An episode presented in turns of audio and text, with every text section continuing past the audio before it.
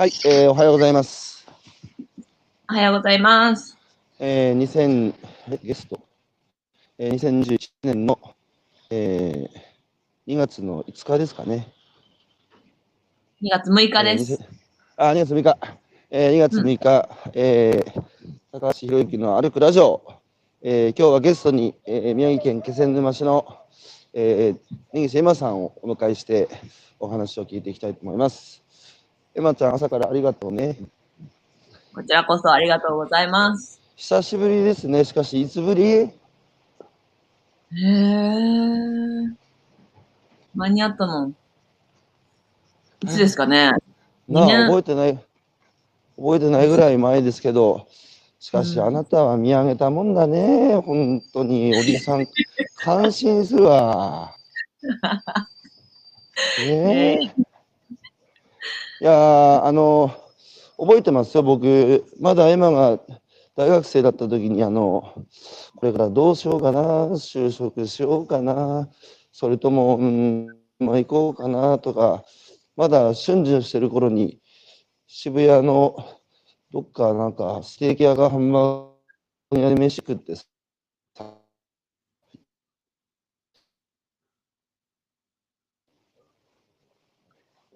悩みを聞いてもらいましたね。そうでしたよね、あれ何歳の時？あれ、大学卒業の時だから22歳、7年前ですね。?7 年前もあれ。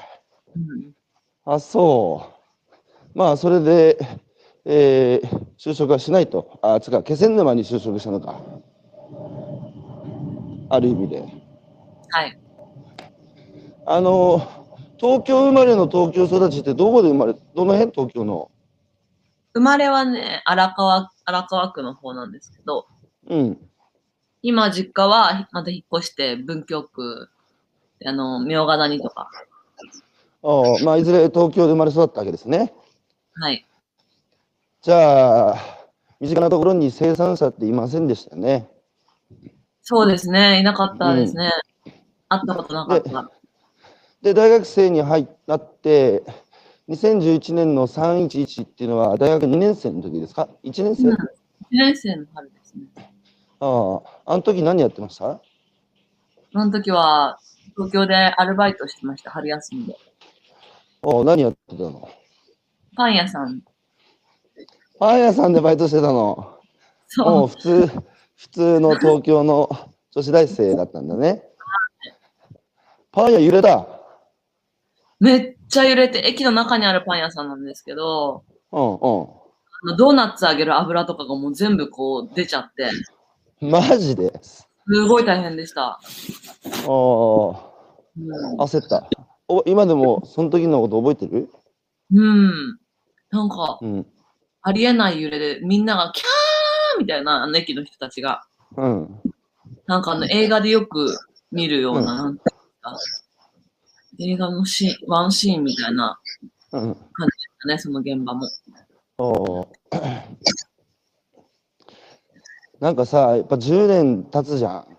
うん。結構10年前のことってやっぱ忘れてるよね。いやー、忘れません。いや、でもエマはまだ若いから記憶力抜群だろうけどさ。いやいやいやいや。それで、あの、家まで帰れたの？その時は。帰宅難民にならなかっうん、家の近くの最寄りのたあバイト先そうかそうか。歩いて帰っ実家にて、、実家に住んでたの、アパート暮らし？実家です。実家に住んでたの？うん。ここで、東京はあの時停電になったんでしたっけ？あの時、いや、停電にはうちはなんなかったんじゃないかな。うんじゃあ、普通に家帰って、家帰って、家族でうんテレビつけて、あの、津波が押し寄せてるところとか見てた？ました。どう思った？覚えてる？その時のこうん。いや、それが衝撃で、と。うん。なんかこう、映画の、それも本当に映画のワンシーンっていうか、うん。これがまさか現実で、しかも日本で起きていることはうん。想像もつかない。あの、それまで東北、東北に来たことありました？いや、ないです。なかった？じゃあ、あの、今の知らないね、まあ同じ日本だけど、行ったことがない東北の、あの、まあ三陸沿岸、えー港町が津波に飲み込まれる映像を同じ日本人として見てたわけだね。うんうん、で、その後さ、大学で、なんだっけ、町が、えーゼロからあの新しくできるっていうのはどういうことだって授業だっけ？うん？ん？いや、ボランティアに行くきっかけになったさ、なんか大学の授業あるって言わなかったっけ？か。ああ、授業じゃなくて、なんうん。ボランティアのプログラムで夏に行ったんですね。何のプログラムそれ？あの、なんか陸前高田にうボランティアに行こうっていうプログラムが夏休みにあって5日間。ん。うん。それにい行ったのが初めての東北でした。それは、なんで行こうと思った？なんかこう、自分の目で、その街が一つなくなるっていうのを自分の目で見たいと思ったんですよね。ああ。街がなくなるなんていうのは、僕らのこの豊かな日本社会でさ、うん。あの、考えられないことだもんね。うん。街がなくなるっていうのはどういうことなんだろうって純粋に思って、それを自分の目で見たいと思っていた。うん。で、高田、高田も被害の大きなところでしたけど、高田について、えーまだだって当時、な、瓦礫だらけうん。だったよね。うんどう、その景色見て、どう思った？やっぱりテレビで見てるのは本当に一面的で、うん。こう、空気、空気感とか、匂いとか、うん。雰囲気が、うん。もうすごいこう、グレーだなと、街全体思いました。うん。うん。テレビの映像で、えー見るのと、やっぱりその現場に体を持っていって体で感じる、えー現場っていうのはやっぱ全然違ったわけね。うんうん。ほんで、5日間何やってたの？5日間、あの、瓦礫撤去のボランティアで、海岸で、うん。こう、わ分けたりとか、仕分けしたりとか、うん。泥かきとかもしてましたね。その時、被災者と、あの、交流っていうのはありましたか？ありました。うん。うん、実際に自分の息子さんがまだ行方不明で見つからないっていう方うん。が、その宿泊場所、地元の方々が来てくれて、うん。うん。なんかこうも、おもてなし会みたいな、うん。うん。まあ、うん。ですけど、そこにそういう方がいらっしゃって、うん。うん、会いました。そのさ、街がなくなるってことも、あの、ねえ、考えられないことだし、今の人生でそれまでなかったことだろうし、あと自分の息子をね、津波で流されて行方不明だっていう人に会うことも初めてだっただろうけど、うんもうその話聞いてかける言葉あった？話できた？ななんて言っていいか分かんなかったんです。そうだよな。俺も大槌町っていうところに発災直後3日目から入ったけども何にもかける言葉が出てこないっつう感じだったよな。それで5日間いて東京に帰ってきた？はい。それで今の中でどういうこう心境の変化っつうか何が起きた？うーん。また行ってみたいって思ったんですね。うんうんうんで、また別のところも見てみたいっていううんうんこう気持ちになりました。今はさ普通のお父さんとお母さん何やってるの？仕事父親は、お父さんは、あの自分で小さな会社をやっていて、うん。お母さんは大学で働いていおお。お父さん何何の会社やってんの？なんか人材、人材の、人材派遣みたいな。うーん。どんな風に育てられた？自由法にそれとも管理されて育った？いや、自由、自自由とまではいかない。でもすごい厳しかったんですけど、家は。うん。あの、しつけはすごい厳しかったんですけど、うん自分のその就職していい会社に勤めることが、うん。幸せだとは限らないというのはずっと言われていて、一般企業に就職しなくても、大企業に就職しなくてもいいっていうのは親にずっと言われてました。それはすごいね。お父さんいくつ？年？うーん、昭和29年生まれ。ああ、あ、そうか。じゃあ49だから、66か今、66か5だね。すごいね、その世代なのに、そんなこと言えるっつうのは。母親ですね。母親がそういう感じ。お母さんね、偉いね、しつけは厳しい。まあでも本当にちゃんとしつけられて育った感じするよな、今はな。いや、でも、そうか、そうか。で、それで、あの、陸高、んで、またそれ、関わりたいと思って、それでなんか、なんだ、エティックかなんかの、あの、あれにいたの？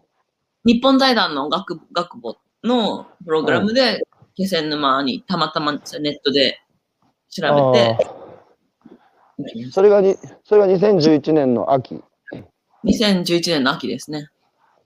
それが運命の出会いだったわけですね。運命の出会いでしたね。ああ。気仙沼の唐桑行ったの？はい。うんうん。やっぱそこで漁師たちと会ったわけだ。はい。うん。初めて。人生で初めて。うん。漁師ってさ、どうだった？人生で初めて漁師に会ってさ、俺ら普通に生きてたら漁師なんてテレビでさ、マグロの一本釣りとかベーリング海峡に出てく漁師たちみたいなのを見るぐらいなもんでさ、普通に生きてたら会わないじゃん、漁師なんて。うん。うーん。なんか、すごい、もう、おじさんなんだけど、うん年年齢で言ったらおお父さんとかと同じとうんぐらいのおじさんなんだけど、うん。オーラがすごいかっこいいって思っちゃったんですよね。うん。あの、前から言ってるよね。漁師かっこいい、漁師かっこいいって。ああの、その、なんだ、あの、そのかっこよさの理由ってなんだね？それまでもだって、エヴァの周りにはいろんな大人やさ、いろんな男の人たちがいたわけでしょ？うんだけどな、この人たちかっこいいなと思ったのは、どの辺？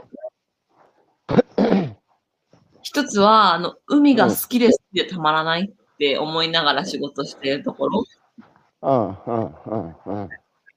こう、毎日、お前、うんこう、彼女が、あ彼氏がいたら毎日会いたいと思うべ、みたいな。うん、うん。俺は、な、毎日今日はどうしてるかな、どんな魚がいるかなってワクワクしてもしょうがないんだって言ってて、うん、うん。なんて少年心のような、あで、でそれをこう仕事にしているって、あ、ああ。はい。えー、時刻は6時15分を回ったところです。えー、6時15分、6時15分。あのさ、やっぱ普段普通に生きてたら大人見るとさ、なんかやっぱこう、疲れてる人多いしさ、あのまあ、愚痴言う人も多いしさ、で、なんか日本はね、先進国の中でも、自分がやってる仕事に生きがいややりがい感じるかっていう質問をするとね、感じないって答える人が一番多い国なんだって。うんつまりつまり、男女に例えれば、別にあんまり好きでもない人とずっといるってことでしょ？だから、やっぱり、さ、そういう大人が生きてる社会を子供たちが見るとさ、なんか社会ってつまらなそうだなって見えちゃうじゃん。うんだけど、漁師は、毎日好きな人といて、もう毎日会いに行きたいっていう。で、ね、好きなことを自分の仕事なんてさ、い人生で一番時間使う時ところじゃない。だからそれをこう、本当に好きな仕事をしてるって言えてる人たちのかっこよさっていうのがあったんだろうな。もう一つは？あとは、もううん漁師さんって、こう、頑張れば頑張った分だけうん稼ぎになるし、こう休めば自分の給料が下がっていくから、うん。こう常に120%最大限をこう出すっていう仕事で、うん。なんかそれにこう一生懸命で、うん。するとか、だら、なんかサボる、だらけるみたいな、人の目を盗んでみたいな、なんかそういうことはない。うんあああ。あありますのもう、いや、わかるわかるわかる。あの、ごまかしが効かない、まあ、だから、良くも悪くも全部自分に跳ね返ってくるから、サボれば全部跳ね返ってくるし、なんかやっぱ、その、なんだ、ごまかし効かないよね。うん。うん、自分で全部責任を取る。で、なんか普通のやっぱ会社さ、あの、分業してるって、なんつうか言い方あれかもしれないけど、歯車の一部分を担うじゃないですか。うん。だけど、漁師さんつうのは、ね、全部自分で一周やらなきゃいけないからさ、良くも悪くも全部跳ね返ってくるので、大変だけど、なんか、やっぱすげえなって思うよな。ななるほ。ど。うん。それで、あの、なんつうか、どっかに、どっかに書いてたけど、その、肩書きとかさ、大学生、女子大生とかっつうことじゃなくて、根岸エマとして付き合ってくれるところも良かったってあ、そうそうそう。うん。人をその、どっかの大企業の社長だからとか、うん。どこどこ大学出てるからとかで、こう人を判断しないんですよね。うん。うん。よしまあ、こっちの人は多いんですけど、うん。なんかその人が何を考えていて、何がしたいか。にいるのかっていうことを本当にこう真理と言ってくるので、うんうんなんだろう。こううん、肩書き、だからもう私も立教大学の根岸エマっていうふうに命令するわけじゃなくて、うん。うん。根岸エマお前は何がしたいんだみたいな、人生何がしたいんだみたいな、うん。なんかそういうこう、人と人とが、本当の意味でこう、うん、肩書きじゃなくて、こう、向き合うみたいな、うん。そうやって、ね、そういうふうに人を見てくれるのも、なんか、りょうさんが多いな。わかわかるわ。俺のところにさ、東北食べる年に一回、京都大学の学生が1年間休学してきたんで、男の子だったけどね。あの、当時彼はひ弱だったけど、まあ、あの、頭のいい子で。で、彼をさ、あの、いきなり山形県の根津ヶ関の底引き網漁船に12時間乗せたら12時間あいつ吐いてたんですよ。これで、まあね、戻ってきて彼が言ったのは、魚一匹俺は取れねえと。もう立ってられないわけですよ、船の上でね。で、そっから彼の生産者のリスペクトっていうのが始まり、で、あとね、その、彼が良かったのはね、その逆、逆、逆、学歴コンプレックスっていうのがあって、あれ、兄弟なのにそんなこともできねえのとかっていじられるんです。俺もいじってたけど。だけど、両親、だけど両親のとこ行ったらさ、兄弟ってなんだ？って言われたっつ。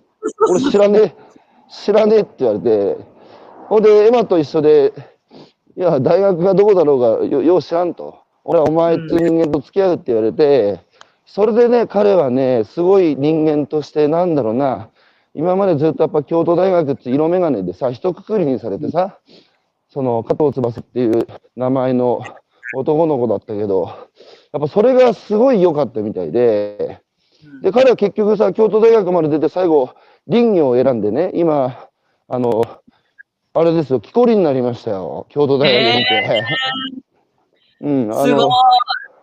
そうそうそう。で、京都大学の卒業式にチェーンソーを持ってったっていう歴史上初めての男なんですよ。伝説ですね。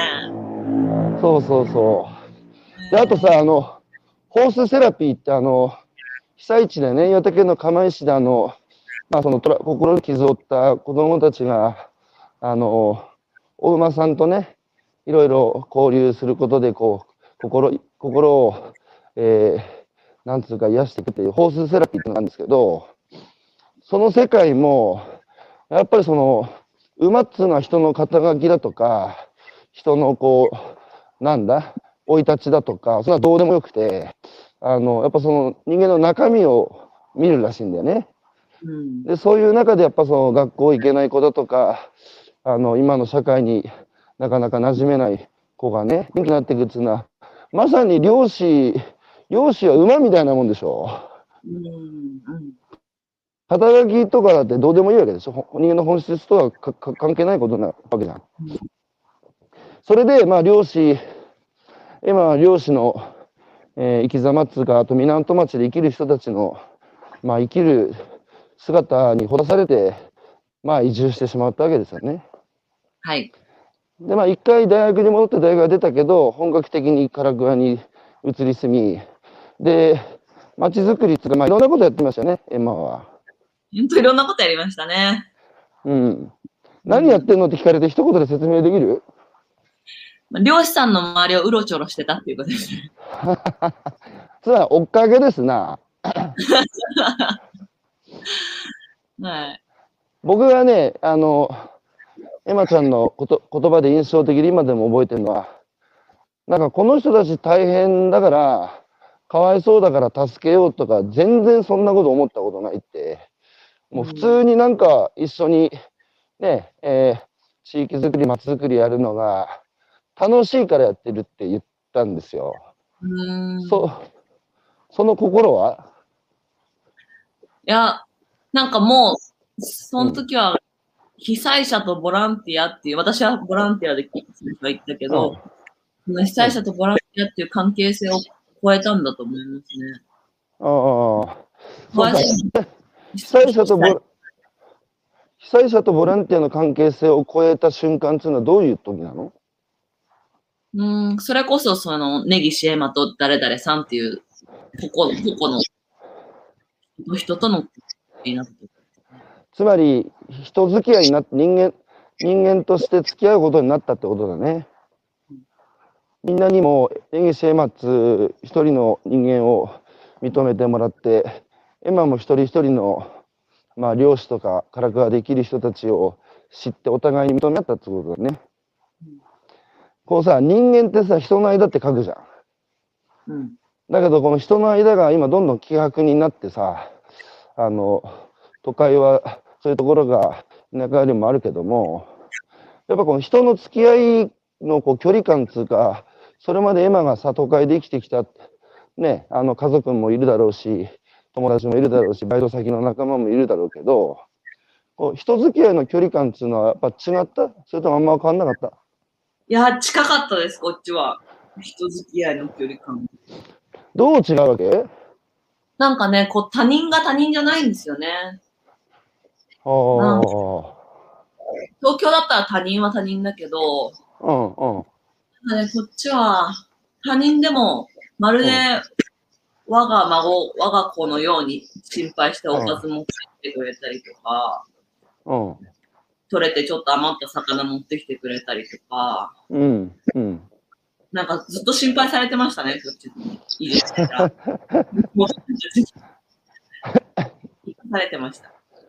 そうか、じゃあ遅延血縁はないけれども、あの、今はまるで家族のようにみんな、ななんか塞ぎ込んでるとお前何かあったのかっつって心配してくれたり、えーしてたけどね。うん、いまるで家族みたいですね。や、本当家族ですよ。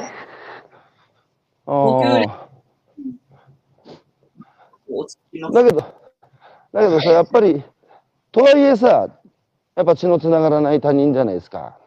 うん。うん、だから逆に、なんだ、気使うところは気使うけど、本当の家族ってさ、なんか血つながってるから別に、ね、切れることはないからって、なかなかこう気使わなくなったりさ、あの、言っちゃいけないこと言ったりしたりしますよね、実の家族っていうのは。うんそうか、それで、あの、ますます居心地よくなっちゃったわけね。あの、僕、そこがすごい面白いなっつうか、若いエマらしい感覚だなと思ってて、でもそこがすごく大事なところだと感じてんだけど、これまでその途上国支援とか、被災地支援とか、せ障害者支援だとか、子ども支援だとか、いろいろたくさんね、僕らは豊かになったので、まだそういう環境にない困ってる人たちを助けようっていうので支援してきたんですよね。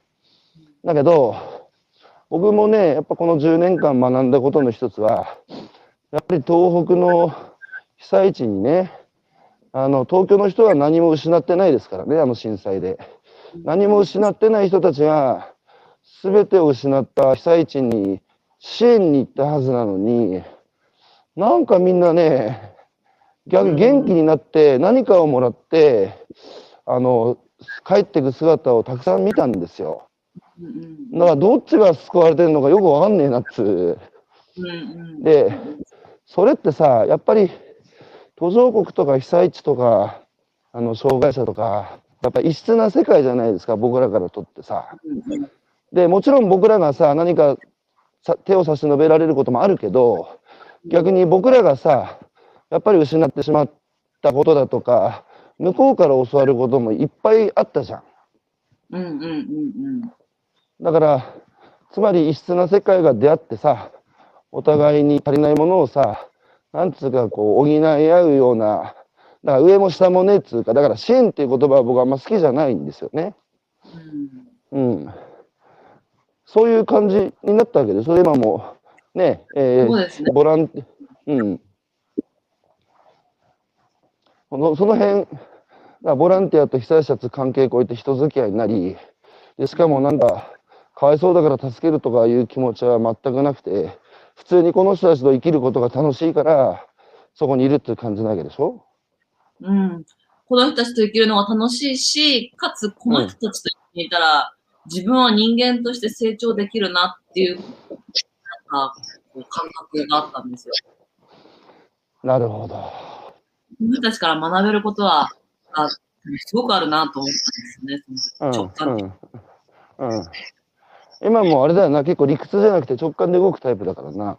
うんあの、移住ってさ、あの、なかなか若い子が全国各地に行ってね、移住して、でいろんな話聞きますけども、あの、こう、今一つ馴染めずにね、えー移住っつうとなんかこう、今の話だけ聞いてるとさ、地方ってそんな人も優しくて、えー自然も豊かで食べ物も美味しくてって、バラ色だと思って行ったら、まあ、ね、いいことだけじゃなくてさ、やっぱ地域で、地域の人たちの中に外から入って生きていくってことはさ、あの、いろいろ大変なこともあるわけじゃないですか。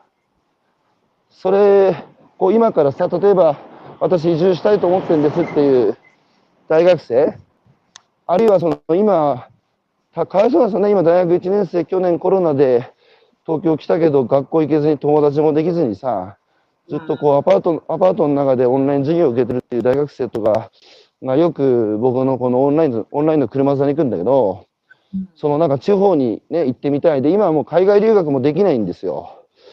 で、なんか地方の農家とか漁師のところに行ってみたいけど、なんか勇気がないだとか、どう行って受け入れられるかどうかわかんない、怖いとかっつうんだけど、そういう大学生に対して、か,、まあ、かつて前、大学生さ、今もそうやって地方の中に飛び込んでった東京の出身の女子としてなんか言えることとか、なんだか伝えられることってある？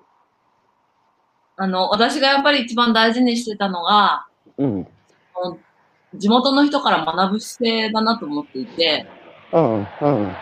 私たちは、いや、行ったからって地域を変えられるわけでもないし、うん、今までこう積み重ねてきた人たちのことを知ってるわけでも、ね、その時間のことを知ってるわけでもないので、何かを大きく変えられるとは1ミリも思ってなくて、うん、うん、逆に、そこの地域でどんな生活が作り出されてて、うん、なんかどんなこう、営みがあって、うん、どういう今考えをしているのかとか、どういう暮らしをしているのかっていうのをこう学ぶ、うん、その人生の先輩たちに学ぶっていう、地域から学ぶっていうのが私はうん。すごく楽しくて、うん、だから私はですね、行った来た時は最初、うん、今もそうですけど、うんこの街に自分はこんなことができるとは一回も思ったことはなくて、うん、常に、あの、人生の勉強をさせてもらってる、もう、7年。うんなるほど。いや、いい話聞きました。そうだよな。なんか今、大学生の地域おこし協力隊とかいるけど、そんな二十歳そこそこのポットでの子がよ、田舎に行って解決できる課題なんてもうとっくに田舎の人たちで解決してるわって話だもんな。もう、どんなスーパーマンが来てもなかなか、うん、うんね、わかるわかる。うんできることはないんで、ないというかね。えー時刻は6時、えー32分を待ったところです。えーあのさ、地域の活性化ってずっと言ってんじゃん、日本。地方創生とか言ってんじゃん。地域の活性化って、エマにとってはどういうこと？どういうふうに聞こえる？地域活性化とかって。なんか外の人がうん。地域は活性してないとダメって、うんなんか、で定義を作って、うん。こうあるべきみたいな状態をこう、うん。そしてポンって、うん。でもそれぞれ頑張って、まあ頑張ってねみたいな、うん。うそんなイメージありますね。ん。いやー、ちょっと何？地地に足ついてない、なんか、なんか言葉というか。いやー、あなたは本当にすごいっつうか素晴らしい人ですね。やっぱそういう感性持ってっから受け入れられるんだろうな、地域から。いやいやいやいいやいやね、地域活性化って声高に叫んでる人って、あの、意外と東京の企業人だったりするんですよ。で、やっぱ課題ロスで、今課題はビジネスチャンスだからね。だからいろんなテクノロジーも生まれて、これ使い道ねえかなっつう時に、あら、田舎の過疎は課題だから、これで解決できるじゃんって言ってんだけど、そもそも過疎高齢化って言ってもさ、いろいろな意味があるわけじゃないですか。で、そこに住んでる人たちが本当に課題だと思ってんのかっていう話でね。いや、本当そうです。本当そう思います。それはそこに住んでみないと分かんないでしょ。うんうん。いや、オッケーオッケー。あもうお前、エマはすげえな、素晴らしいもん。本当感動するわおじさん。ほんでさ、ほんでさ、気仙沼自体はさ、まあ、10年経って、で、気仙沼ね、港町で、あの、日本が誇る有数の港町で、ね、震災あった年からもう、港も再開して、ね、たくまし漁さんたちもたくさんいるとこだけど、あの、唐桑半島のさ、あっちの方まで行くとさ、やっぱりもともと過疎高齢化は確かに進んでて、で、まあ震災もあり、場合によっては集落によってはさ、なかなか、いや、10年後、あの、見通したときに、ね、いろいろだって人手が必要じゃないですか、田舎で生きるには祭りやるにしてもさ、何にしてもさ。で、そういう集落がこう元気になっていく。えーなんか僕、あの、高齢化社会って年寄りが多い社会なんだから、なんかさ、あの、地域の活性化とかって言うと若い人の話みんなするんだけど、いやいや、一番多いの年寄りなんだから、年寄りが元気になれば勝手にその地域って明るくなるじゃんって思うんですよ。で、年寄りってさ、知恵、知恵の塊じゃん。うん知恵と経験の塊でさ、で、あの人たちがさ、昔はさ、やっぱ若い人たちからこう、頼られてね、やっぱり出番がいっぱいあったんですよ、居場所と出番がね。だけど今はなかなかない中で、エマみたいなさ、その地域の子じゃないけど、東京から若い子が来てさ、で、いろいろさ、へえとかつって、そうなんだとかつってさ、あの、いろいろ学んでるとさ、教えてるとさ、おじいちゃんたちも元気になるよね。そうそうそう。うん。だから、お俺、なんつうか、困ってる地域に東京の若い子が行って活性化するって逆で、東京でなんかくすぶってる若い子が、田舎の知恵とさ、経験の塊のおじいちゃんたちから逆に教えてもらって、両方元気になっていくってことじゃないかなと思ってさ。うんうんそそんな感じ、だって、今、ねね、うんしない本当そう。もうう地元の人たち、それこそ私、あの、地元の孫たちは、うん。もう、じいちゃんその話何回すんのみたいな。あの、カズマロ親分、カズマロ親分とか？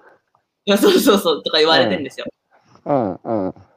でもやっぱ私たちからしたら初めての、うんまあ漁師さんの話も初めて、え、その量どうやってやるんですか？とか、え、うん。そこ、食べたら美味しいんですか？とか、うん、うん、こう、純粋に湧いてくる、こう、不思議が、うん、うん、こう、聞いてると、向こうもそんなこと普段聞かれないから、うん。お、どれ教えてやっかみたいな。ああ、で、すごいこう、私たちからしたら今まで見たりしたりしてなかったことを初めて教えてくれるから、すごいこうん。う、。ね、なんか嬉しいし、うん。それを聞いて、へーとかって聞いてくれると、うん。ね、うん楽しいし、ウィンウィンですよね。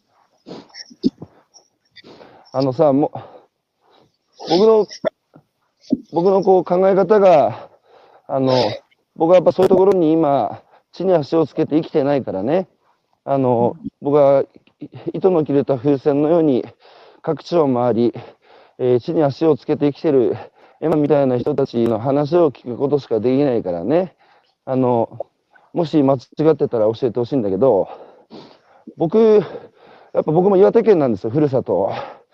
で、やっぱりその、ね、人が減ってく、で、元気がなくなっていく課題だとかって僕も思ってて、で、これなんとか解決して活性化っていうのをずっと思ってたんだけど、やっぱこの10年間被災地の復興も含めていろんなところを見てきてね、その、なんつうか、人の命だってさ、永遠じゃないっつうか、いつか死ぬじゃん。で、なんで地域だけがね、永遠の命みたいな、その、つまり地域活性化っていう一つの選択肢しか答えなくて、みんな元気でいなきゃいけないみたいな。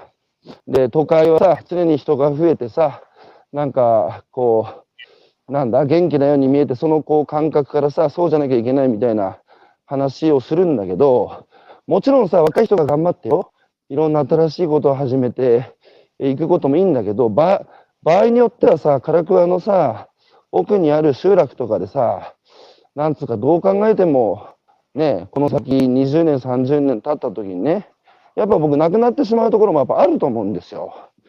で、なんか活性化しか答えないと、なんか亡くなることがまるで悪いことみたいなさ、でもその人たちからしてみればもうしょうがねえっつうか、だって、こういう大きなさ、時代の流れでも、しょうがねえっつう感じの話皆さんするんですよね。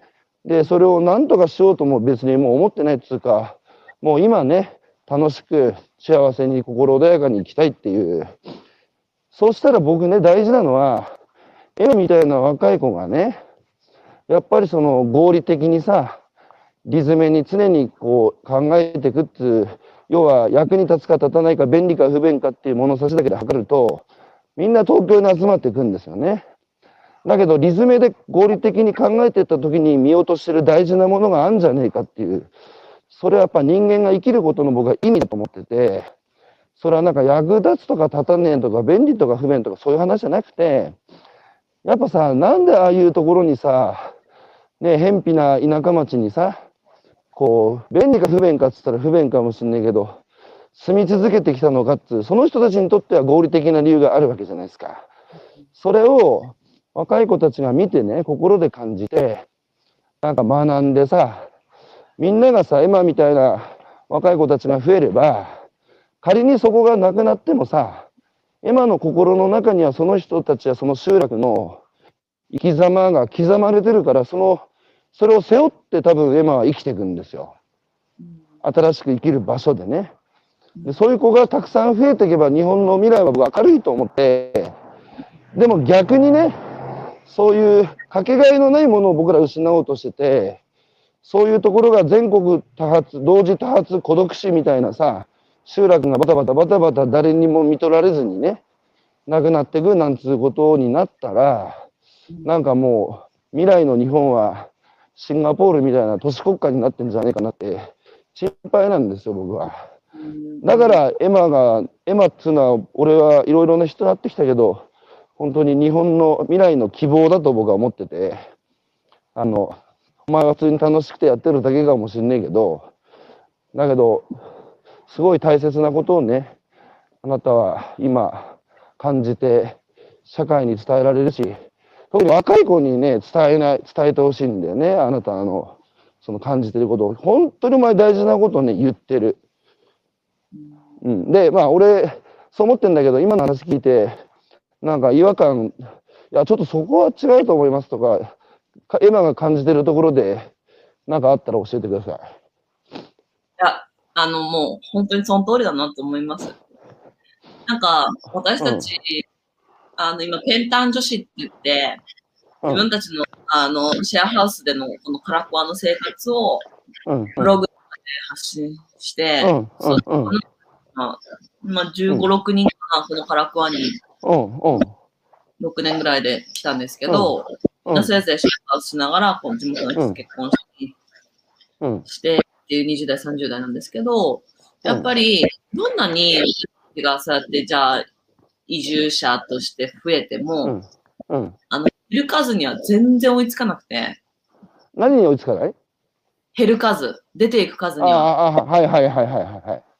もう、1年でな、ね、1000人近くが出てるから、うん、私たちがどんなに人をこっちに呼んだとしても、それは全然追いつかないこと。うん。で、やっぱ、うん。なんかもう、諦めるし、ううんん、なんかね、うん。私たちは今まで、頑張るぞ、頑張るぞってやってきたかもしれないけど、うん、なんか大人の人、あの地元の人たちは、うん。まあ楽しそうにやってんな、みたいなぐらいで、うん、うん、なんていうんですか、もうね、地元の人たちもそこまで、うん、なんかこう、地域活性化とか、人口を増やす、地方創生に、こうん、うん、う、うん、躍起になってやるみたいなよりも、うん、今、ここで幸せに生きていく。みたいな、うん、うん。を、最近してるなと思っていて、うん、なんかこう、そうなった時に本当にそうだなと思います。こうん。の先、やっぱ地域はいろんな選択をこれから迫られる中で、うん、そうやってこう、なくなる、一つの集落がなくなるっていう選択も、地元の人たちがそれで、致し方ない、それでいいと思うんだったら、それでいいと思うし、うん、うん、なんか、あの、できることとできないことはあるなと思います。あの、えー、時刻、時刻は6時44分を、えー、迎えるところです。6時44分、6時44分。チリーチリーいやー、付き合ってくれてありがとう。もうこれ一人でね、街歩きながらややってるの結構みんな見るから恥ずかしいんだけど、なんだ、なんだおっさんみたいな。その、諦めるっていう言葉今使ったけど、まあ、諦める、あるいは受け入れるですよね。で、僕が気になるのは、その地域に住んでる人が決めることじゃないですか。そう。で、社会全体として、なんか活性化ばっかり言い過ぎて、そうじゃない選択肢をこう、やっぱり許容できない空気は、その人たちを苦しめてるはずなんですよ。そういう声も聞いたしね。で、僕はだっていろんな選択肢があっていいわけで、でしかも、なくなることは悪いことじゃないってしたいんですよ。今ね、活性化しか答えがないと、なくなることは悪いことになっちゃうからね。なんで悪いことなんだっていうのを言いたいんですよね。だから、だって人だってさ、それは死ぬの怖いよ。で、愛する人がさ、あの、なんだ、あの、余命宣告されたあと3ヶ月かもしれないなんて言うと、やっぱ受け入れたくないじゃん。認めたくないけど、だからそこから逃げたってしょうがないんだからさ、その事実をさ、本人と、その、それを見守る人たちが、なんつうか、ある種受け入れたときにね、初めて残りの期間をさ、一日一日さ、心に刻むように丁寧にさ、あの、生きようとするじゃないですか。それが大切で、それをしたらさ、見とった人の心の中に刻まれて残るから、死んでなお生きてるんですよ。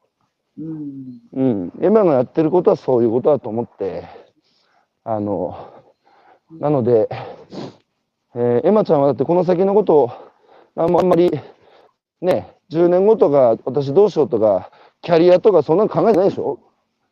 うん。考えてんの？考えてる？ないんです。うん。うんでもなんか最近だからね、こう、うんうんあほら、周りはやっぱり結婚していくし、うん。うん。で、そういう年、もう30、来年さ、あ、今年30になるので、うん。なんか、この、いや、私はこのままでいいと思っていたんですが、うんうん。本当にこのままどうするんだろうな、たまに思います、ね。怖いなってきちゃったの。あの、その、やっぱ周りがこうだから、あの、自分がそうじゃないと、こう、やっぱ不安になってくところは確かにあるかもしれないけど、だけど、エマちゃんは、の人生っていうのは旅行じゃなくて、旅のような人生なんですよね。旅行っていうのは目的地決まっててさ、スケジュール通りに、えー、目的地にたどり着くっていう予定調和な感じ。で、旅っつうのは、出会い頭のさ、事故みたいなもんだから行く先々でいろんな人に出会ってさ、ああ、左に行こうと思ってたけど、やっぱ右の方楽しそうだから右に行ってみようかな、みたいな。それを繰り返してるうちに、なんか、当初ね、思いもよらなかったようなところに、たどり着いてその世界の美しさにさ、感動して生きるって、あなたの人生そのものじゃないですか。そうですね。でもでも人生ってそういうもんで、だって、あらかじめ結末の見えてる映画見せられるほど退屈なことないでしょ？しかも今さ、もう去年コロナがそうだったけど何起こるかなんて誰にもわかんないじゃないですか。うん。コロナで世界中の企業の事業計画吹き飛んで、みんなご破産で願いましてはって、ね、だから先のことなんかわかんねえんだから、あの僕は今の生き方っていうのは全然、ね、ちゃんとしてる、いわゆるちゃんとしてる人たちからすると、大丈夫？エマみたいな、もうなんか30にもなって独り身で、しかもなんか田舎にいてほっつき歩いて、大丈夫？エマとかって心配されてるかもしれないけど、でも、はっきり言えば僕から言わせればどっちがちゃんとしてるかわからないよっていう。うんうん。俺は、ね、ちゃんとしてるっていうのはみんなからずれないってことだから。うんみんなからずれない。だけどその結果さ、なんつうかこう、みんな、ね、サラリーマンになって会社に通うことがちゃんとしてることだ。だけど、やり、やりがいも生きがいもなくて、早く5時にならねえかなっていうような働き方をして愚痴こぼしてるっていう、その対極にいたのが気仙沼の漁師だろうんうう。ん自分で選んで好きなことやってる。しかも、もちろんさ、地域社会で生きていくってことはある程度協調性なきゃいけないけど、だけど、俺はこれでやるんだっつう、他がどうであれっていう、意固地なとこもあるじゃん、あの人ら。うんうんうんうんら、エマさん、心配しなくていいです。大丈夫だから。大丈夫だ。ああなたはね、もう本当に生き生き、生きてる人間の顔してるよ。本当に。あの、もう一つ最後に聞きたいのが、はいえーっと、今、あの、ね、気仙沼であの銭湯と食堂をね、はいえー再開して、朝水揚げ終わったばっかりの漁師さんたちが、まあ、集う場、まあ、あれ昔からあったのか、あの銭湯、鶴の湯っていうのは。はい。亀の湯ね。昔からありました。それが防潮堤で、えー、なくなっちゃって、もともとあった場所は防潮堤立った。立ちました。それをもう一回やるんだっつって、今何？あの、銭湯と、銭湯洗ったりなんだり、食堂で朝ごはん出したりしてんの？そうです。毎朝食う堂にいます。で、みんな来る？漁師さんたち。はいあのー朝から水揚げ終わるとみんな来てうん。まあ冬はみんなあの漁師さんほとんどいないんですけど夏がメインなので、うん。流行のシーズンなので、夏だとうんもう朝6時からみんなビールとか、ハイボールうん。うん。して、6時から、6時からビールハイボール飲んでんの？もう9時、で7時か8時くらいにはベロ、で、みんなエマに絡んでくるわけ？そうそうそう。朝ごはんは何出すの？朝ごはんは、あの、うんカツオの時期は本当にもう目の前、そのベルトコンベヤからのカツオをお刺身で出したり、水揚げしたばっかりのカツオが？うん。そうそうそう、地元で、うん今は地元で取れてる水揚げの魚をうん。漁師から直接、あの、うんあれしうん。て、で出してね。銭湯は何やってんの？銭湯はここなんですけど、みんなお風呂入りに、うん。水揚げ後に来ます。ほんで、朝、飯出して、うん、銭湯で風呂入って掃除して、大体じゃあその辺の仕事は午前中で終わり？そうですね、午前中で。午後、午後は何やってんの？今はあの、気仙沼で漁師さんのその担い手をうん。募集して、おお。あの、フィッシャーマンジャパンの皆さんと一緒にやってるやつね。そうです、そうです。うん。どうあの、若い子、外の地域からちょっと漁師やってみたいって来る？そう、今年ね、あ、こうん。今年度、1年うん。で3人来て、唐す桑にごい、ど、どっから来た？東京？東京、福岡、あと県内の。宮みんな、み、みんなさ、東京とか、その、福岡から来る若い子っつうのは、なんで漁師になりたいっつってる？うん、やっぱり海が好きとか、ああ。その自分でその魚を取るっていう感覚をうんやりたい。そういう仕事をやりたい。そういう時にさ、あ、どうぞどうぞ。リアルな、こう、手で何か物を取るみたいな、うんそういう感覚を求めてるんじゃないかなと思いますね。そういう時ってさ、外から入ってくる人と、内側にいる、もともといる地元の人がさ、やっぱりこう、生きてきた世界とか文化とか作法とか違うからさ、うん。あの、間に入ってるエマみたいな、両方分かってる人、まあ、エマはだって東京のことも分かってるし、神奈川のことも知ってるじゃないですか。うん。だからそういう間にいる人が通訳することって大事な気がしてんだけど、そういうのはいる？いらない？あ必要だと思います。そうだよね。うん、だってね、うん漁師さんなんて、えなんでロープワークできねえのやみたいなことを来たばっかり言うんですよ。できるわけないじゃんみたいな。最近なんですんのみたいなことを当たり前に聞いてそりゃ言うでしょみたいな。乗ったことないんだもん。こんな沖で乗ったことないもん。わかるわ。漁だから、あれだね、外から来る都会の人も田舎のこと分かってないけど、田舎の漁師も都会のこと分かってないからね。分かんなくて当たり前いうことは分かってないですね。だそこが間にエマみたいなのがいないと、そんなこと言われたって困るよって、こう、どんどん、なんつうか、ええーまあ、反発し合っていくっつうか、そのあるよねそう。うん。ちなみに、カズマル親分のは元気ですか、最近？元気ですよ。相変わらず相変わらず下ネタ、あーですね。あそこにいた女の子はもう出たんだって？うん。で、今、福島で、地元、家で、自分の実家で家業やってます。家業の寮。マジで、じゃあ、カズマル親分のところで修行して、無事に巣立って、えー、カズマルさんはまだお前、早いとかっつって引き止めたりしなかっしてましたよ。た。やっぱり、なんだろうとか。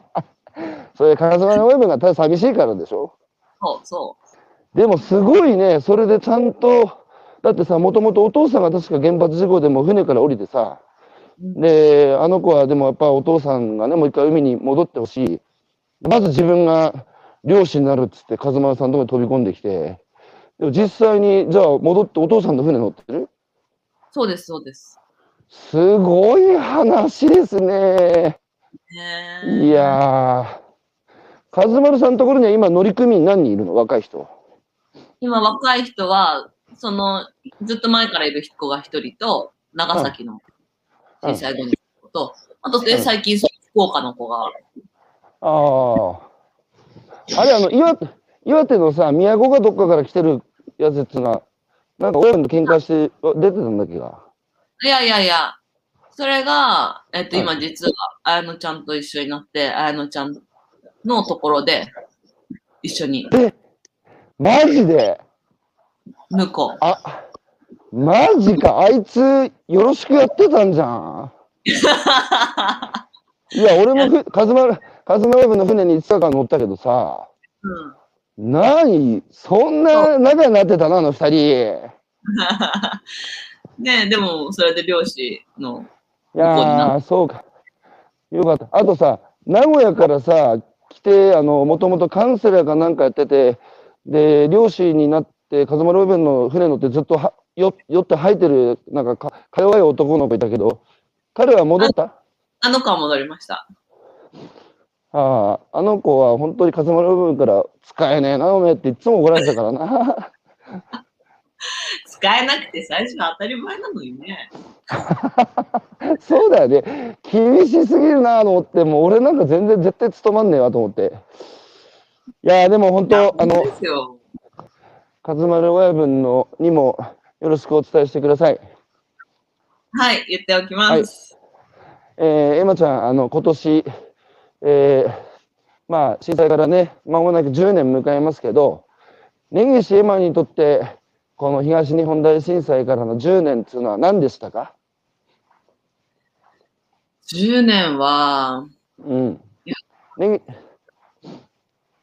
私の、うん、うん、あのー、20代、本当にずっと、震災19歳、うん。で、今20なので、うん、本当に20代をずっとこの被災地と言われる場所で過ごしてきて、うん、あの多分自分のこれからを作っていく10年だったなと思います。うん。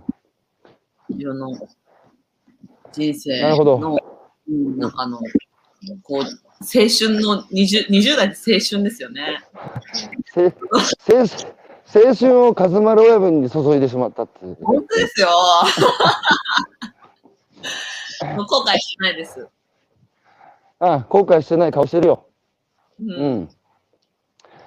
あの、ね、根岸、まあね、まだ29歳だからさ、これから今がどういうふうな人生歩んでいくのか知らんけど、ただ人間としてさ、歩んでいく土台みたいなものをこの10年間で今は確かに、えー作った手応えは自分で感じてるだろうから。な。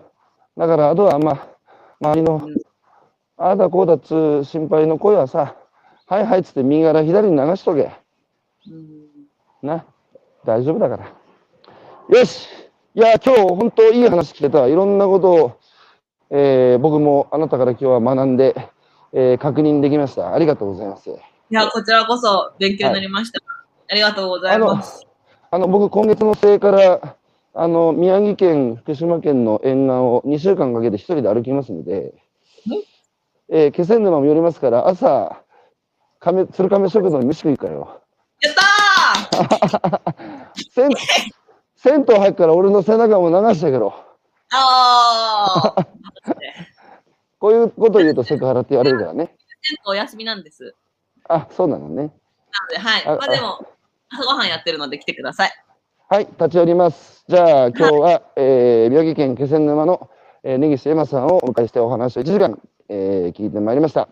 エマちゃん、ありがとありがとうございました。はう。目、目覚めたか？目覚めたか？